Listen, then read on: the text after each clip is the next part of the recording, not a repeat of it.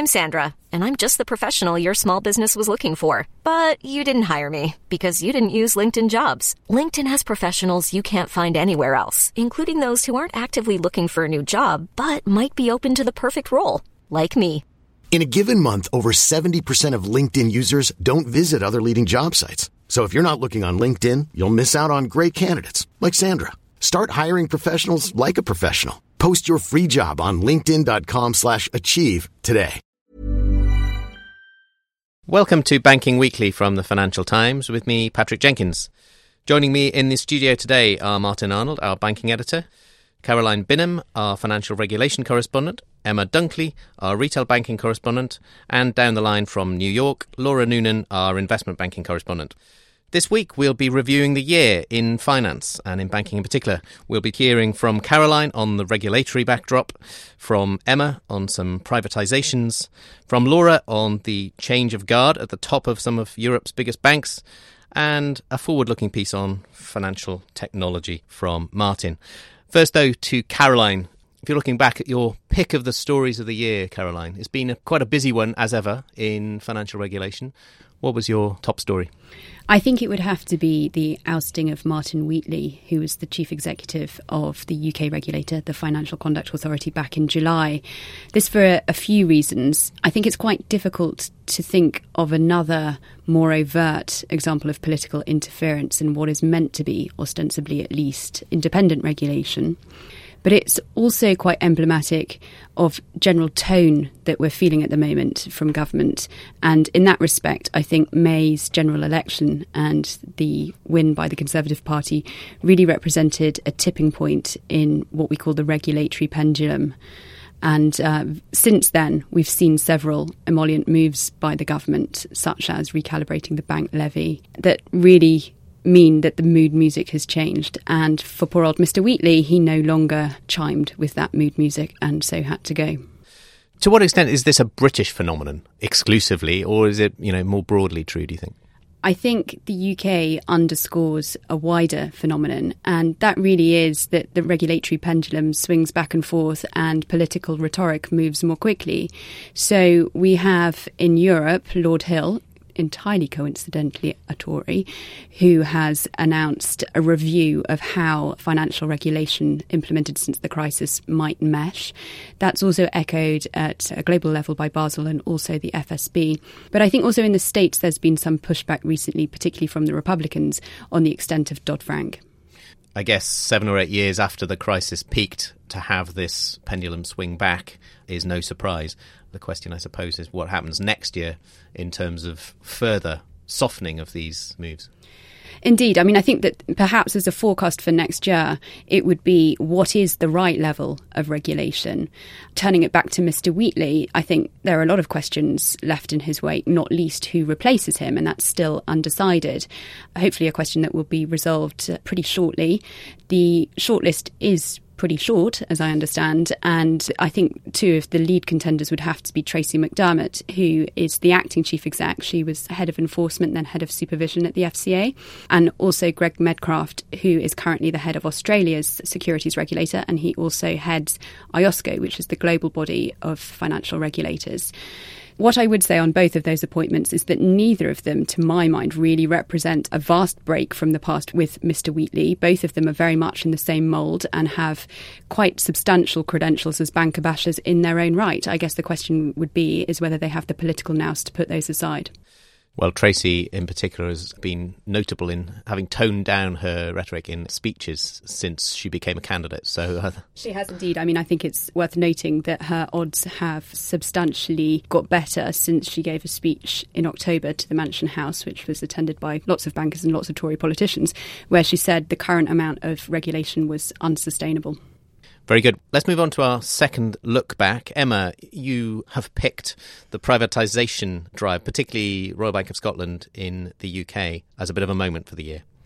Yes, it's quite a landmark move because uh, the government beginning to sell off Royal Bank of Scotland some seven years after it was bailed out during the financial crisis kicks off the UK's biggest ever privatisation.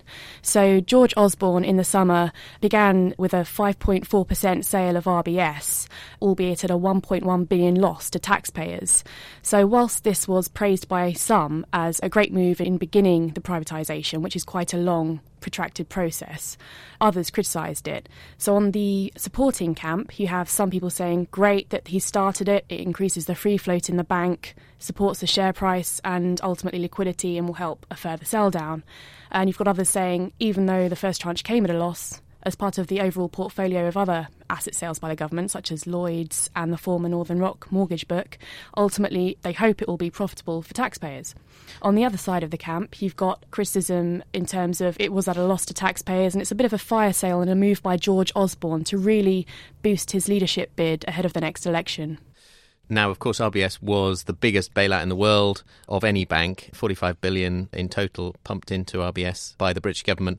But there have been plenty of others around the world, notably ABN AMRO, which was actually ironically tied up with the whole RBS farrago back in 2008. The acquisition of what was then ABN AMRO tipped RBS into its big problems. The rump Dutch business of ABN AMRO was then resurrected as an institution in its own right by the Dutch government, I should say. And that now has been privatised as well. Indeed, and we also have AIB in Ireland as well on the cards to come soon. So this is positive from a global perspective, in a sign that we're really moving on from the global financial crisis in that sense, after all these state bailouts. Well, that's a neat link to Laura's theme, which is, I guess, another example of us moving on.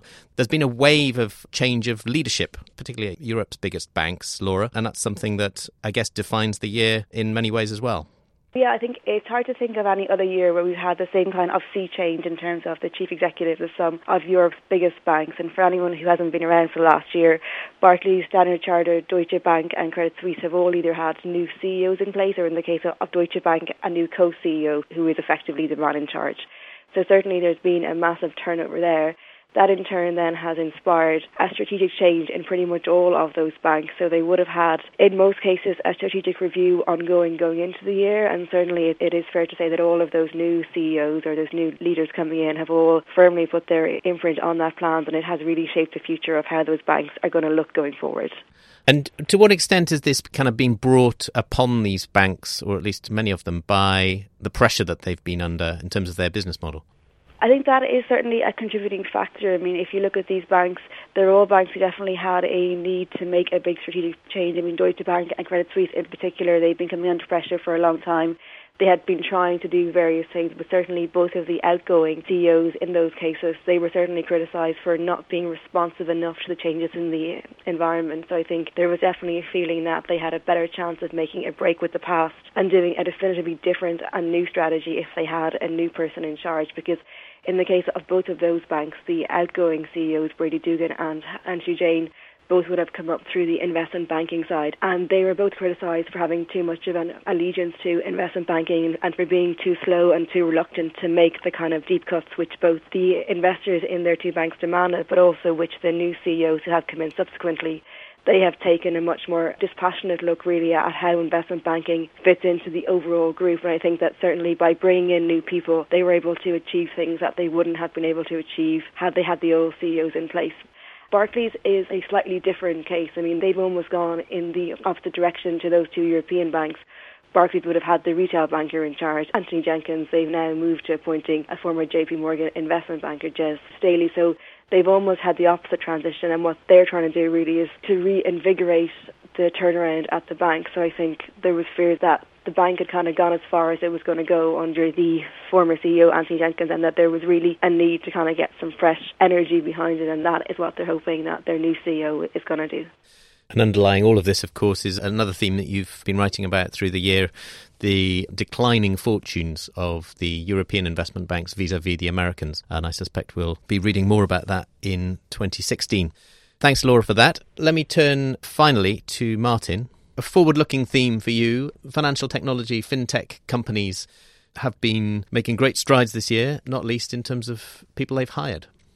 Well, that's right. If I could pick one story, one moment of the year, something that has typified this year for the world of banking and finance. It's Blythe Masters, the former JP Morgan investment banker who in April joined a fintech company, Digital Asset Holdings, as its chief executive. And this is a fintech company that is focused on the area where there is arguably the most hype or the most excitement, depending on your point of view, which is the blockchain. Now, this is the technology that underpins Bitcoin, the digital currency. It's a distributed ledger technology, which means basically that the information is not held on a central server, it is shared across a network of computers like the internet.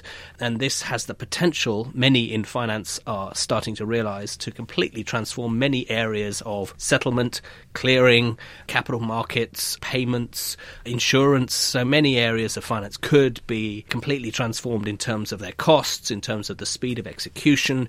And Blythe Masters leaving, you know, arguably the world's preeminent bank in the form of JP Morgan to go and become chief executive of a small startup, I think typifies this trend which really has taken hold this year. I think up until this year, you've seen a lot of leading figures in the banking sector be quite dismissive of the challenge from fintechs, saying that, you know, they'll be blown away by the next crisis, they're too small, they can't cope with regulation, they're just chipping away at the edges. And I think this year they've all woken up to the fact that actually, as more and more money is piling into this sector from venture capital groups and others, billions and billions of dollars, and people like Blythe Masters, also Vikram Pandit, the former chief executive Citigroup, John Mack, the former Morgan Stanley chief executive, are joining some of these startups in digital payments, in peer to peer lending, the so called robo advisors that offer online wealth management advice. All of these areas are really starting. I mean, they're still small, but they, the momentum that they've got there, the peer to peer lenders are doubling the volume of loans that they're extending every year. They're starting to take it seriously for the first time. And that's why I've chosen. Some people might roll their eyes and say, oh, you know, Blythe Masters, it's all hype, the blockchain, whatever. But actually, you know, I think most people would agree that this year was the year when banking started to take fintech really seriously. And of course, Blythe Masters is an interesting example because she supposedly rebuffed an approach to go and run the investment bank at Barclays in favour of sticking with her job. Well, exactly. So we don't know the exact details behind that, but certainly it seems as though her old boss Jes Staley had a conversation with her where the idea of her joining Barclays to run its investment bank was floated and nothing came of it. So whether she was formally offered the job and turned it down, I'm not quite sure about that. But um, it's certainly true to say that she is somebody who is highly sought after, came through the crisis with a pretty good reputation, and is seen as a very talented banker. And to have chosen to go to a small startup that's focused on this area that doesn't even exist yet yet. The blockchain, really, I mean, you know, a lot of it is theoretical, or or there's just kind of uh, proof of concepts being built at the moment. So it's very much in its early stages. Really, is emblematic of the kind of shift of people, of money, of resources, and and attention that's happening in the industry now. Well, I suspect we were talking about fintech and the blockchain a lot more in 2016. Thank you, Martin.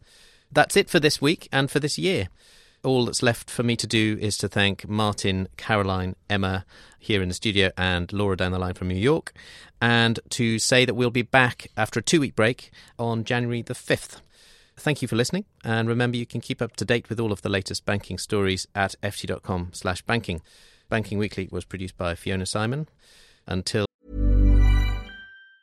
Even on a budget, quality is non-negotiable. That's why Quince is the place to score high-end essentials at 50 to 80% less than similar brands. Get your hands on buttery soft cashmere sweaters from just 60 bucks, Italian leather jackets, and so much more. And the best part about Quince, they exclusively partner with factories committed to safe, ethical, and responsible manufacturing. Elevate your style without the elevated price tag with Quince. Go to quince.com slash upgrade for free shipping and 365-day returns. January. Goodbye.